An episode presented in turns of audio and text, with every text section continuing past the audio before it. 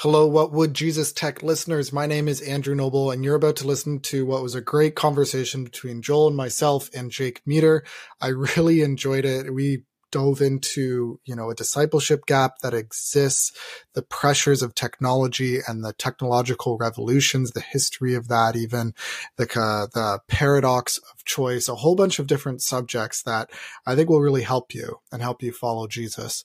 I just want to make a note that there was an, an irony when we were recording this episode that Jake was outside, um, in a great picturesque spot, but then a lawn maintenance crew came in the middle of November and kind of interrupted. But because of the benefits of technology of our recording software, uh, we were able to um, remove most of that background noise. So it's kind of a uh, the blessings and curses of technology all wrapped up into this episode. We hope you enjoy it, and uh, just a special thank you as well to our Patreon uh, supporters who support us financially. Thank you and enjoy this episode. So, we've given people this kind of, or attempted to give them, a very broad, capacious range of lifestyle options and choices. And yet, what we've found increasingly is that that leaves people fairly lonely and it radically destabilizes local communities. Having to define our own sense of meaning and purpose in the universe is really hard and really exhausting, and we need help.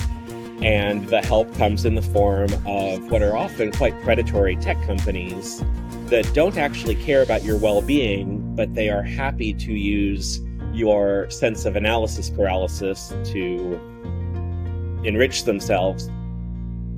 Hello and welcome to What Would Jesus Tech? We are a podcast helping Christians evaluate, use, and build technology as Jesus might have if he had lived today.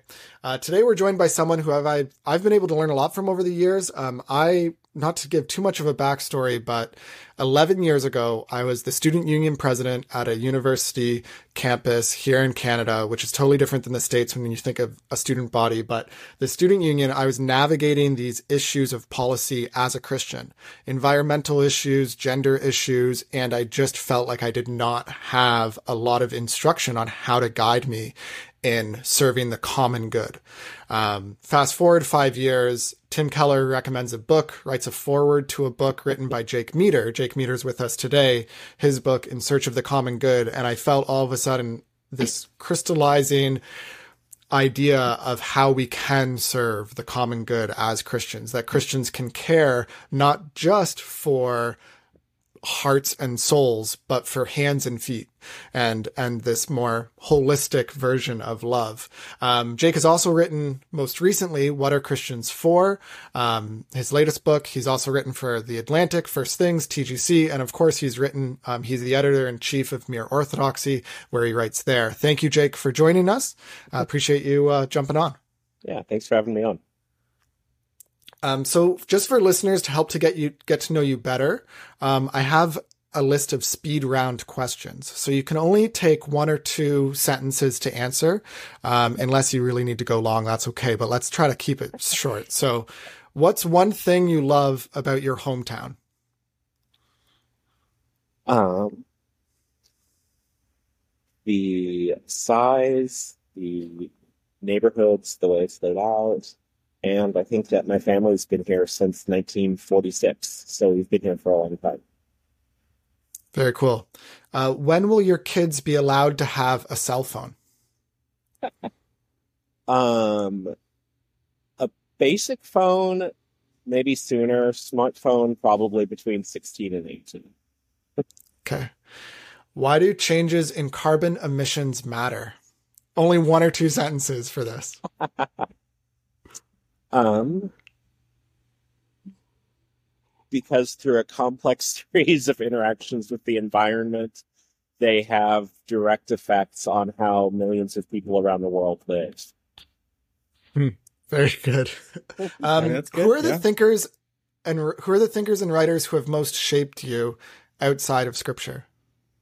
Um, Wendell Berry, J.R. Tolkien, and Martin Bucer, I would say. C.S. Lewis is obviously there as well.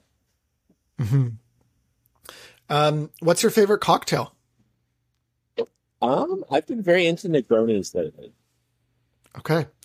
Uh, why doesn't Mere Orthodoxy, the the publication that you oversee, why doesn't it have word limits for articles? um, because we have readers that will read long form stuff, and because there's not any tangible reason we can't run long, like we don't have paper that, like we only have this amount of paper and we can't fill more than that. Um, and because I think it's good to give people things that will stretch them and make it easier for them to appreciate the complexity and nuance of various issues that we cover. Mm-hmm. Yeah, it's hard to do nuance in a tweet. Sometimes you need long form. Um, last speed round question What's one book that you recently read that you'd recommend? Uh, well, I will probably be finishing Scrivener's The Air We Breathe later today, which I've already told our local campus pastor with my church that he should read. Um, that one's really good. There's also a book that Lexham just put out called A Quiet Mind to Suffer With, that's about mental health and Christ's presence with us um, in our suffering and the cross. Um, and that's a really stunning, very unique book that I've not, I don't think I've read anything like it. Um, so those would be the two that spring to mind right away. Awesome. Yeah, we'll link to those heard, for people. I did hear about the Air we breathe a couple times, so I'll probably have to pick that up now. Yeah, it's a good one. Mm-hmm. So thinking about our conversation today, I I don't want to just talk about your book. I want to talk about some of the articles, some of the some of the future, and a lot of it to me centers around discipleship and what you've called a discipleship gap. Um, it seems that there are challenges that we are facing in modernity in 2023, and churches are struggling to form and equip and train people to just be Christian. How do we assess this problem? What what is the problem that you're trying to articulate? I think to just start off kind of on a basic level, when we think about discipleship, at least the way it's talked about in scripture, it's happening in the context of personal relationships, face-to-face interaction. Um, it's not really something that you plan or kind of like budget into your schedule where like you fit in an hour here to do this task. Um, and I don't think it can be because so much like this is something I think I've I've had to learn from I guess I knew it before, but I learned more about it through parenting. Um, your child's needs don't pop up on a schedule and the way you respond to unscheduled needs, unexpected challenges. Um, those are some of the main ways that I think we develop character um, and that we grow. Um, and this is just generally growing in virtue, like even apart from specific questions about um, following Jesus. And so I think when life becomes highly compartmentalized, highly scheduled, and also fairly autonomous and lonely in the West. Um, you lose a lot of those encounters where it's like this person is here with me right now and they need something of me and i need to be able to care for them in this moment um, i mean i feel like my parents and i have talked about this a lot just because what they've seen my dad suffered a traumatic brain injury eight years ago um, and is disabled. And so my mom's a full time caregiver. And so she has lots of conversations with other caregivers who do not have her relationship with Christ. Or even if they're Christian, they maybe don't have 40 years of experience of walking with God. Um, and so there's just often a, a sense of almost even resentment um, directed at the people they're caring for. And in some sense, you can understand that because, you know, when you're a caregiver, your life is turned upside down as well. But the ways it's turned upside down are more invisible because you you can still walk, you can still take care of yourself. Um, and you can kind of resent the person who's disrupted your life in that way. Um, and yet that's a profoundly unhealthy response. Um, and yet it's, I think, a predictable one when we live in a culture where everyone is kind of expected to take care of their own needs, do their own thing, and having to take up burdens that we didn't choose is almost seen as an injustice, I think, by a lot of people. And yet, that a world that is like that is going to leave very little room for relationships of care and discipleship. And it's going to be very corrosive of cultivating Christian virtue as well. Mm-hmm. Yeah, even for myself yeah. and my wife, we have found in discipling others and even discipling each other that asking for help is difficult. You feel that what you described as like the burdens, you don't want to place burdens on other people. So therefore you don't ask right. for help. You don't connect to community because you don't want to create this uh, affront to their autonomy. Right. Um, it's, yeah, mm-hmm. it can be get in the way. Yeah, I think, I mean, it, this is interesting because when actually Andrew recommended uh, your recent book to me, and I started reading it, it was completely different than what I expected. I thought we were going to be talking about kind of the specific technologies of the day, but as you've just mentioned, you know, um, with talking about how Christian modern life has changed, it's more focused on like the technology revolutions, you know, the industrial mm. revolution, the sexual revolution, um, so, I mean, even just looking at those two, like the two questions I have are, you know, what are the differences between those revolutions and, mm-hmm. you know, what similarities are there as well? You're asking about the overlap between those different revolutions, just so I'm understanding? Yeah. Yeah. The differences well, and similarities. Mm-hmm. The argument I try to make in the second book that I did uh, is that there's a through line you can discern in most of the kind of major things we now regard as revolutions in the West, um, which is a dissolution of the idea of nature, of givenness, is the term Marilynne Robinson likes to use, um, and uh, a system of thought that wants to make everything a choice. Um, and so take something like the Industrial Revolution, what that does is it frees people from traditional ways of work, traditional small community, connection to land, the integration of work and home. It frees you from all of that so that you can become an independent worker in these highly efficient factories and kind of create your own life. But like a lot of what we desire in life is actually rooted in this. It's community, it's connection, it's um, long term presence with other people so that we have memories we accumulate together. And so when you cut someone off from all of those things, um, a great deal is lost. Um, sexual revolution works in a similar way.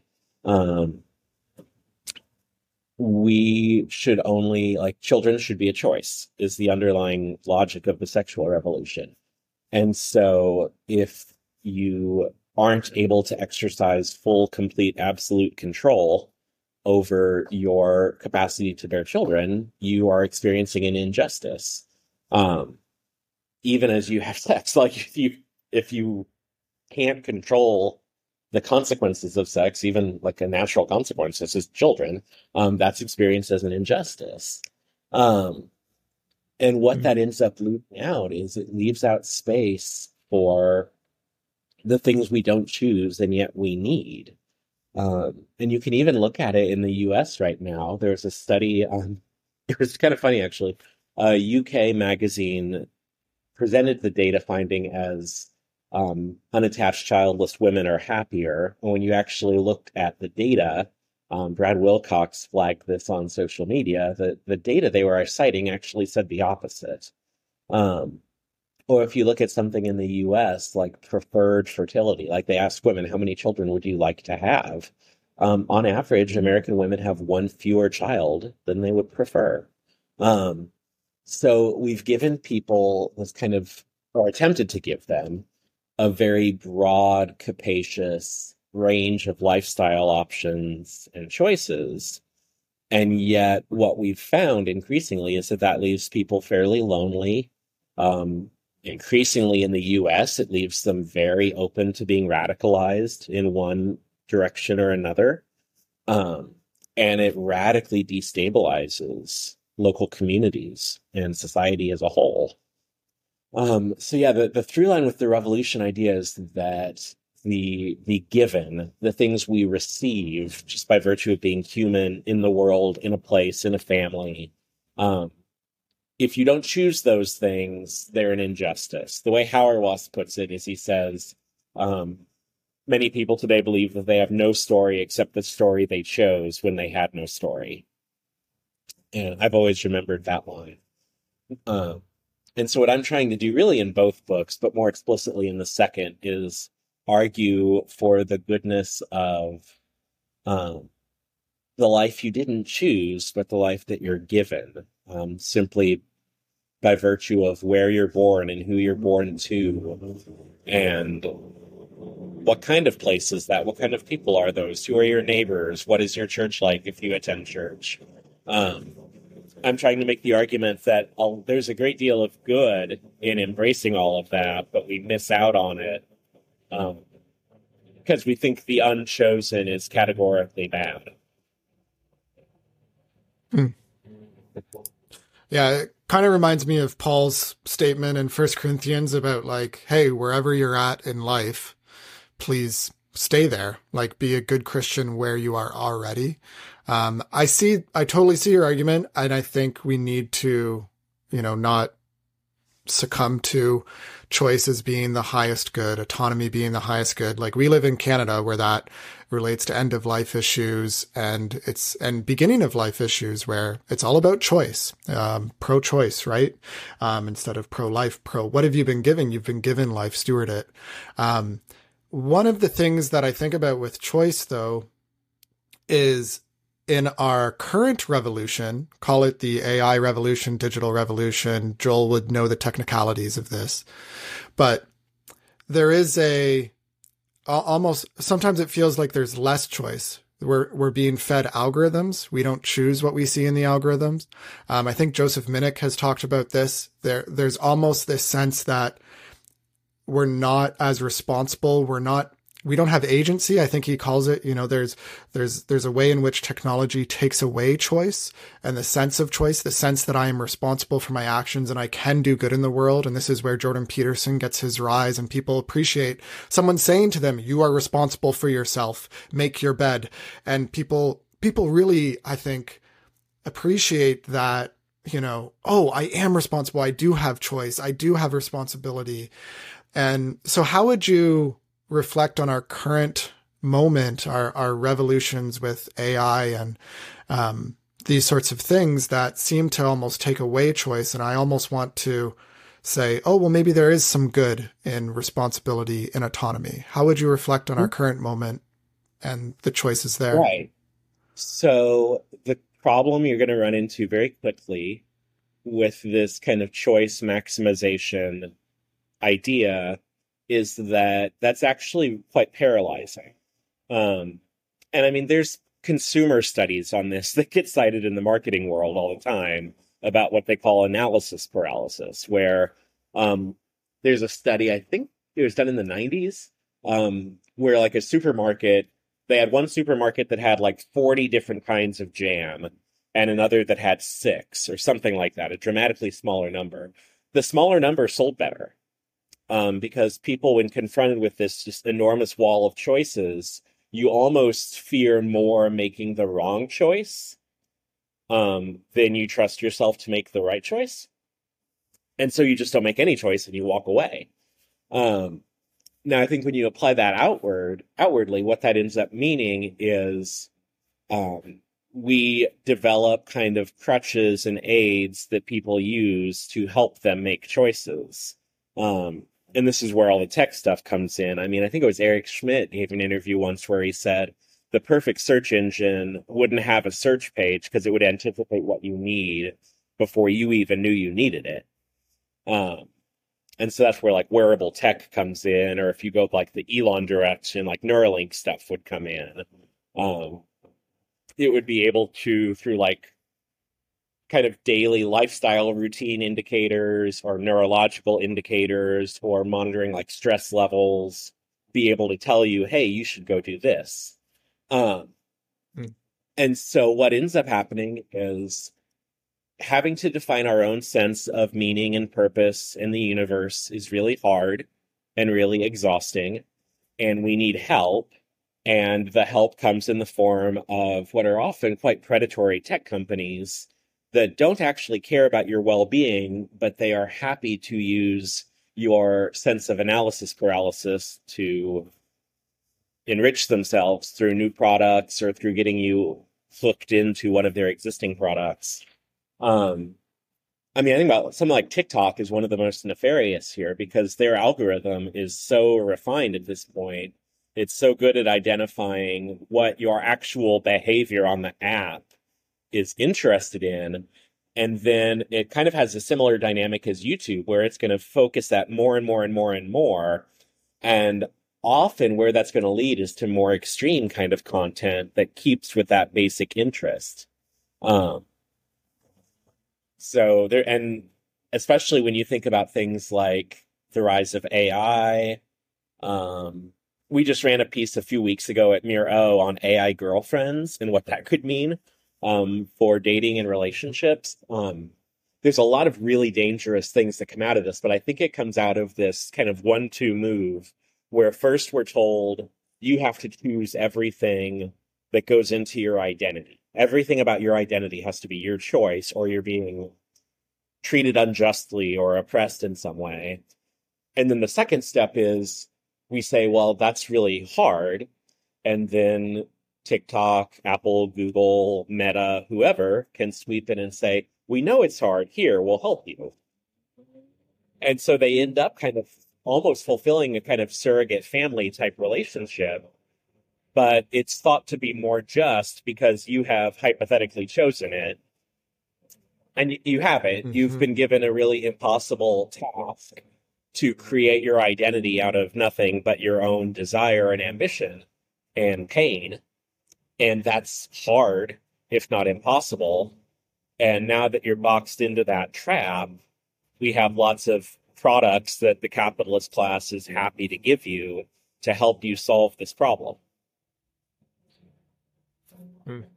Yeah, I think so. It's interesting because one of one of the things I felt I struggled with in reading the book is that there does seem to be a strong focus on the negative effects of like these revolutions and even like the the current revolution.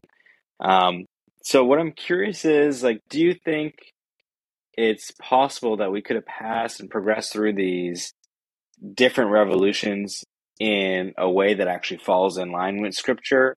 Um, you know, you mentioned something about technological like competency. Is there an alternative path where it could have pushed us closer um, to God? Yeah. Um that is something I think about a lot and I'm still kind of figuring out how I how to hmm. best answer that. Um I find the work of Ivan Illich really helpful. And Illich distinguishes in his work between convivial tools. I'm sorry, guys. Um, it's okay. Convivial tools for for context to our listeners. There's uh there's some machinery going on around Jake because he went from one location to another that was supposed to be better. So there might be a little bit of background noise, but thanks to technology, hopefully some technology right. powers will remove it.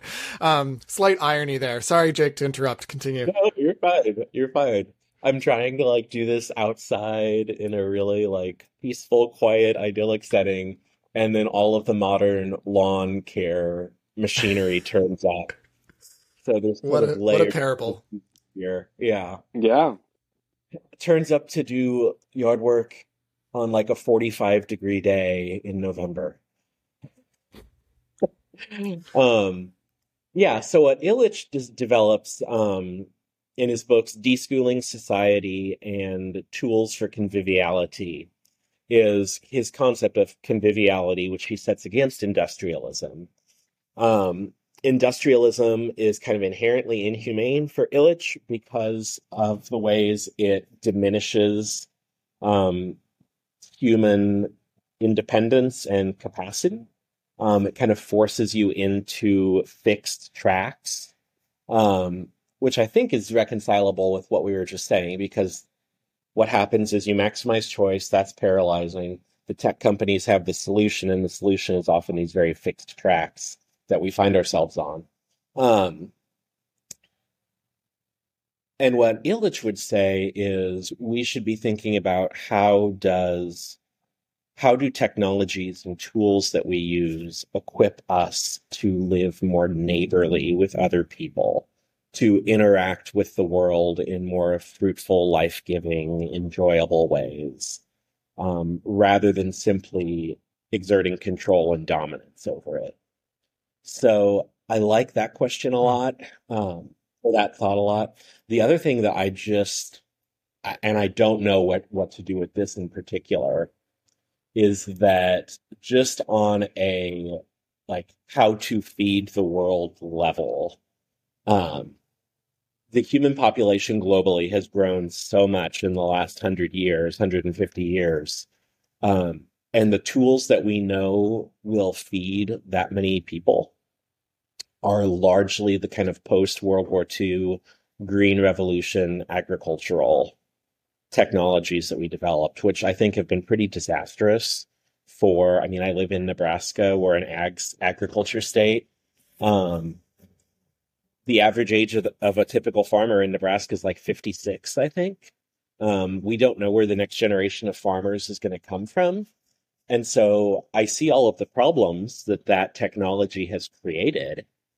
And yet, if we went back to the yields that we had on crops 120 years ago, that would mean a lot of people starve. And so there's very basic kind of concrete questions about tech that I see daily just living in an ag state in the Midwest. Um, and like there are people, there's a group called the Land Institute in Salina, Kansas that is doing a lot of work on these kind of things. Um, that have had some really interesting, promising developments around organic ag and sustainable ag. Um, and so there might be some solutions here, but I just don't know what they are. And even there, the way that the Land Institute is working is they're they're not doing the full on like 1950s green style, green revolution stuff, but they're also not doing a pure like pre-modern ag either by any stretch. So like that's one of the things that that's probably the single biggest problem that I think about and I don't know what to do with because just feeding a planet with 8 billion people on it requires a lot of food technology that didn't exist 75 years ago and has in a lot of ways been pretty bad for my home place. And yet the alternative mm. I see is masturbation, which like is unthinkable. So yeah, like there, there's questions like that where I just feel unsettled. Um, but probably the most helpful voice I've found is Ivan Illich. Hmm. Yeah, I think. I think t- oh, I mean, go, go, ahead, go ahead Andrew. Oh, okay. Well, well just... just riffing on the delay. Just riffing on kind of that that point about like could the industrial revolution actually have happened in a way where people weren't pushed from like an agricultural type society to an mm-hmm. industrial working society. Um, there's, you know, there's been actually like five industrial revolutions, and like the next one seems to be related to AI. And if you like talk to some like real tech futurists, they'll be like, you know, we're going to actually create a world of like so much abundance that you're not going to have to work to, you know, be in a factory or anything like that. You'll just have um, the money, you'll have the food, you'll have like the ability to spend time with your family and choose to do, and there's that choice thing, choose to spend more time uh, with those around you. So I think like there are, you know, future revolutions that could go a different direction than the past ones. Um, and that might relate to kind of what you touched on with technological technological competency and like what we should be thinking about but I, I didn't actually find too much detail on kind of like what might be a good place to start looking into you know, for the people Yeah. who are building the next revolution? Um, I think I'm a little more skeptical of some of those claims, just because I mean, Keynes was saying this stuff a hundred years ago, in the 1930s, about the future of work, um, and that hasn't really panned out. Um, and so my my hunch here, although obviously I could be wrong, is that tech will continue to change, but apart from some pretty substantial structural adjustments, and even then, I don't know that it would work. But like what's happened in the U.S. is that the high earners, the high earners now work far more than they used to, actually. And the more working class people, their wages haven't kept up with inflation. That, that's getting better in the U.S. in the last couple of years. Um, but also, they're having to work more hours.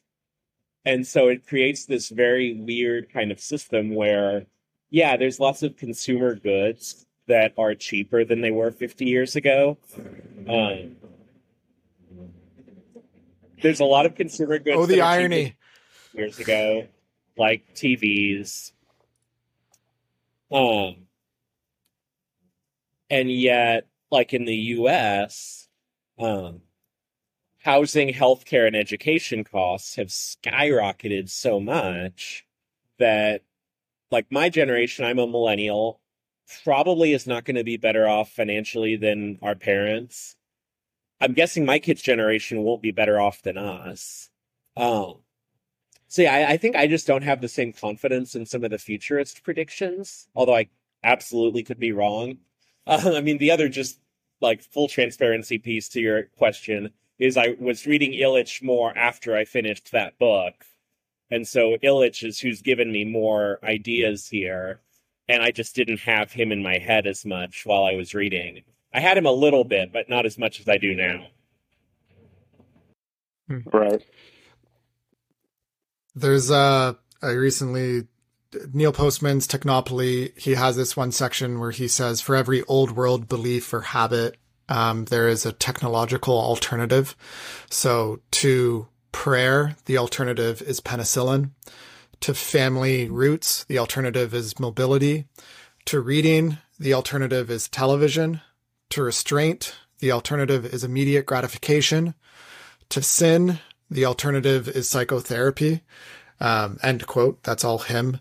And I, and there is this kind of move away and not that the old world was perfect. You talk about that in the book as well. It, it, in some of the flaws, colonialism, different things going around in the 1800s. Um, but yeah, there, there is this kind of difficulty where tech is seen as the solution. Like Joel and I have disagreed on this before where he's like, well, the future could be better. And he's optimistic and I'm far more cautious. Um, I I do you you work Jake at a tech company in a way you you run a website that is taking advantage of the internet and there is kind of this outreach program that you're doing um, it's not the same in terms of the technology um, the of other technologies that are more invasive etc but it's interesting for me to reflect on you know the value of we're doing a podcast right now. There there is this value there. There seems to be this necessity going back to the very beginning the discipleship problem. We kind of need to do something with the current technology tools that are available. Um, I, I just wonder what that looks like what what your goals are even for mere orthodoxy as you know working against the grain of the technological alternatives that are currently in play? That's a good question. So, this is an ongoing kind of conversation I have in my own head and with other people. One of the things we're trying to do even more so now, and it's going to continue to be an emphasis for the foreseeable future, is we want to be committed to the print issue and we want to build out our email list.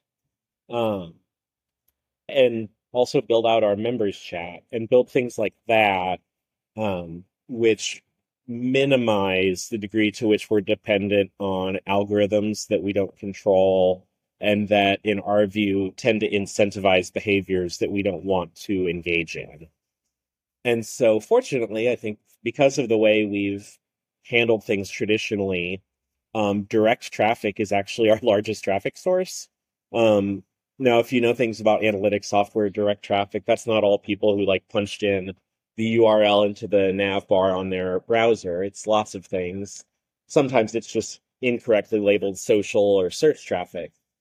But we've never been in a position where, like, well, we have to keep doing Twitter because if we got off Twitter, we wouldn't have a viable institution. Like, that's not our situation. Um, and so what we're trying to do now is basically align our actual tech choices with the values that we've had around tech all along. And so we're trying to focus on email more because that's a direct line to our readers rather than something that's mediated through Meta or Twitter. Um, I mean, there's some noise there around like getting into the inbox versus spam or getting in the primary inbox versus social. Um, right but it's much less dependent on algorithms than emphasizing everything on Facebook and Twitter or whatever else you might use. Um, so I'd like to think that what we're doing is basically the way Illich would approach these kind of things if he were alive today. I don't know that for a fact, obviously, because he passed away a long time ago. But um, those are the kind of things we're trying to think about and how do we how do we use this technology to reach people um, but to reach people with something that's actually good that's not going to just radicalize them um, and to call them into deeper thought better habits of thought um, and to mm-hmm. seeing new ways that they honor god through the use of their mind as they go about their day so those are the kind of things we're thinking about and tools can be used to help us with that. The tools we're most interested in right now would be things like email and RSS, um, rather mm-hmm. than social media algorithms. The one exception there being YouTube. Um, I'm interested in YouTube, and the reason for that is that there's not the same kind of.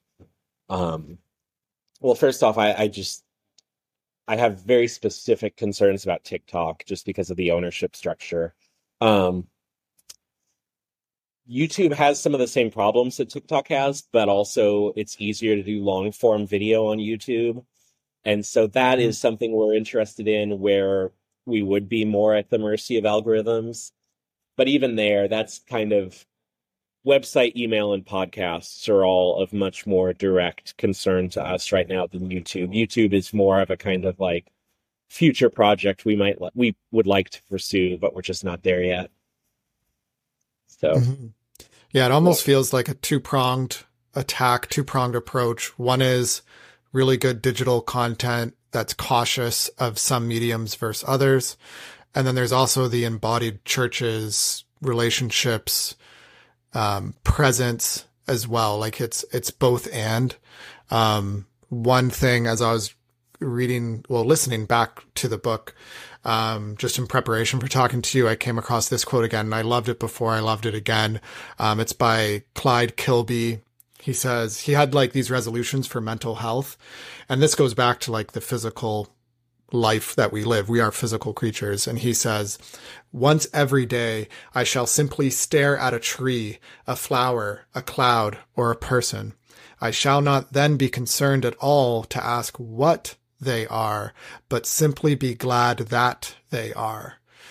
And there's just like a beauty in just our embodied presence, like looking at things. You talk in the book about ecology, like Adam's first job was to look at things and then name them, right? Look at God's creation. Sometimes it feels like Christians with their emphasis on a relationship with God think that the world was created in one day rather than six.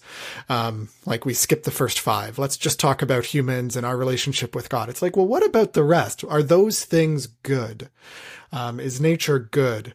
Um, and is I, like my question for you is how do we encourage Christians in this this other prong? You've talked a little bit with mere orthodoxy as this digital level, one prong of the strategy, the other prong of like embodied living, discipleship, community, nature. What would be your recommendations for Christians trying to pursue that avenue of their spiritual growth? Um, I think they're loading up the lawn or lawn equipment, so this is good. Um, okay. So I think the first thing I would say is we should just be um, doing what we can to normalize in our churches asking for and giving practical aid to people. Um, like this is something that we try to do in our house where we just like our friends that have kids at church, we want them to know if something comes up and you need someone to watch your kid for a little bit, you can drop them off with us. And you don't have to feel weird about asking for that. We love to do that. And if that can be helpful to you, just let us know. Um, I mean, the flip side to that is part of normalizing that is also being willing to ask for that kind of help yourself, which is almost the harder thing, I think, for a lot of people.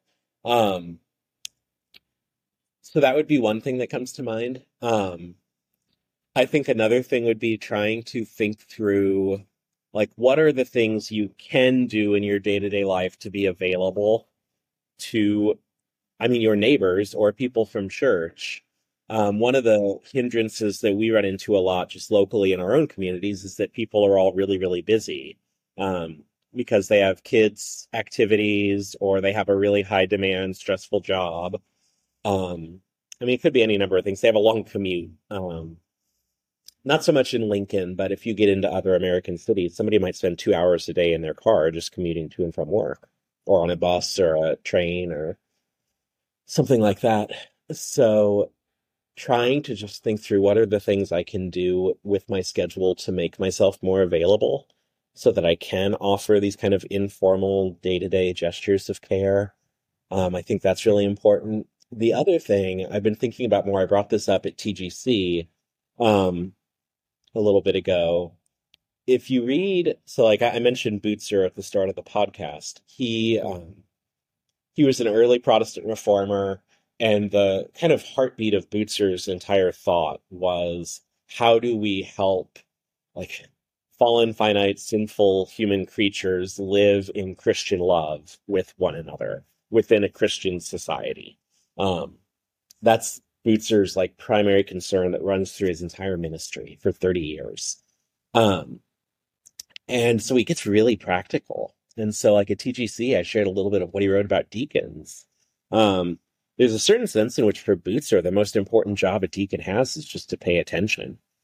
Um, know who in your community needs work, know who in your community needs money, um, know where the people who need work can go to get work.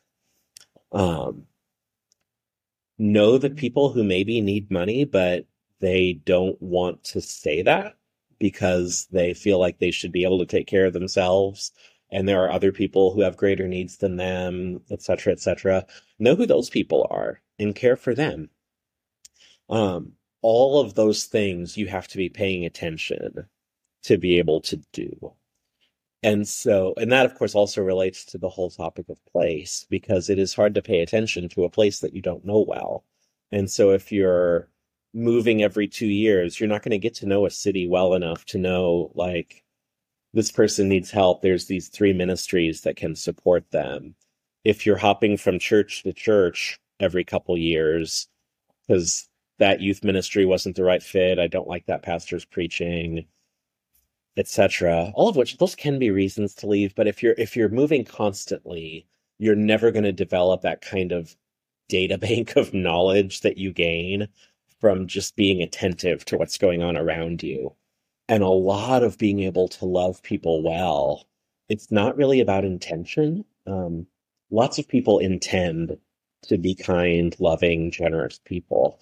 Um, it's more, or not more, but it, it's also about availability and knowledge and competence. And so cultivating those things is huge for being able to build those kind of thick memberships within local churches. Hmm. I got a kind of interesting thought experiment about the potential future. So if you mm-hmm. take, you know, 200 strong Christians and you put them on Starship and they go to Mars, you know, to start a colony there, they will have this tight knit community where they're all relying on each other. And they're hopping from place to place. They're building a whole new colony. You know, does that Mm. almost feel like it could fall more in line with, uh, you know, an embodied community?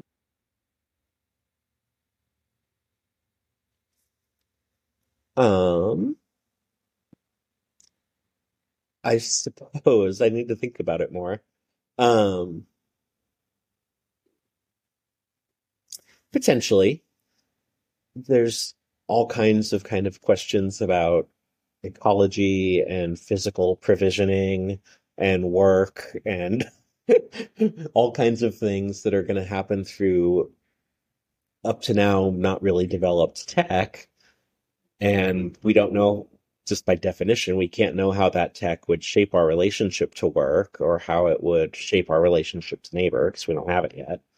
So I'm not going to say no because I just don't know enough, but there are just lots of kind of open questions in that scenario that I would want to have a better sense of before I get a more definitive answer. Um, but no, like one of the things I, I have a good friend who's really did not like the way I used Arendt in the second book because Hannah Arendt talks about the space race as the kind of culmination of modernity because modernity begins with man turning away from God, his father, and now it peaks with man turning away from the earth, his mother. Um, and I defended it with him a little bit because Arendt is quoting Russian and American scientists who do speak of it in exactly those terms. Um, but my friend's point was there's not anything inherent in Christian revelation that would forbid us from space exploration. So why would you structure your argument that way? And I think that's interesting. I just, he's still, he wants to write kind of a fairly definitive long form essay on this, and he's got a lot of things going on, so he has not written that yet. But I'm looking forward to when he does because I want to read it. Yeah, very interesting. I mean, it it's uh, it relates some to C.S. Lewis's space trilogy and the way that he saw other worlds, but that's a whole Yes. whole other uh, direction the conversation um, could go in. Why should people read the space trilogy, Jake? Um, it's so there's a lot of reasons. Um, trying to organize my thoughts because there's so many things I could say. Um, I'll say one thing, and then you can yeah, go for it. Sure, sorry. Um, but yeah, no, I would say one of the things that it did for me is help re-see the world, uh, re-see the sky in particular. Um, so Mhm. C.S. Lewis talks about the heavens in a way that I hadn't heard before and the way in which isn't it natural for humans to look up and almost associate the stars um, the heavens together, like like not to not to separate the material reality of Yeah. physical stars with heavens. There's actually supposed to be an association. Like when my kids look up to the sky, I'm okay with saying, yeah, that's where the heavens are. You know, we don't want to so crunch uh, Yeah. biblical imagery that we take away some of the beauty of that language. Um, and so that's one thing that the trilogy did for me. hmm Yeah, well, I mean, even on that, there's something Lewis says. I think it's in Dawn Treader, where one of the characters says, "But in our world, star- stars are only balls of gas."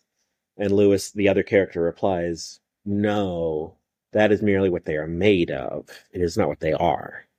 Um, so, just developing the mental categories to make those kind of distinctions is really important.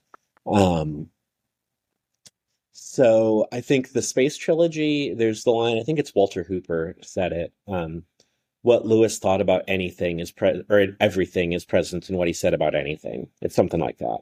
You truly get the like fully orbed scope of Lewis's thought from the space trilogy in a really striking, arresting, and I think beautiful way.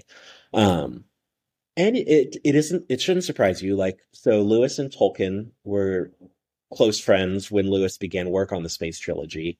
And the idea was originally that Lewis was going to write a series of books about space travel and Tolkien was going to do time travel.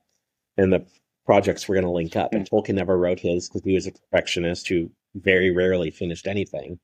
Um, but if you look closely, like in That Hideous Strength, there are references to Numenor, which is from Tolkien's um, Legendarium and The Lord of the Rings and The Silmarillion and all those books.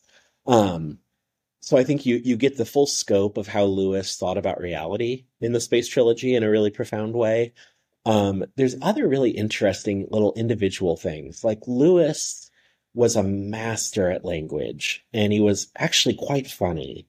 But a lot of his books, the humor doesn't come across. You get it in um, Screwtape's really funny. Um, and a big part of Lewis's skill with language was how he could kind of hear and then mimic dialect really well.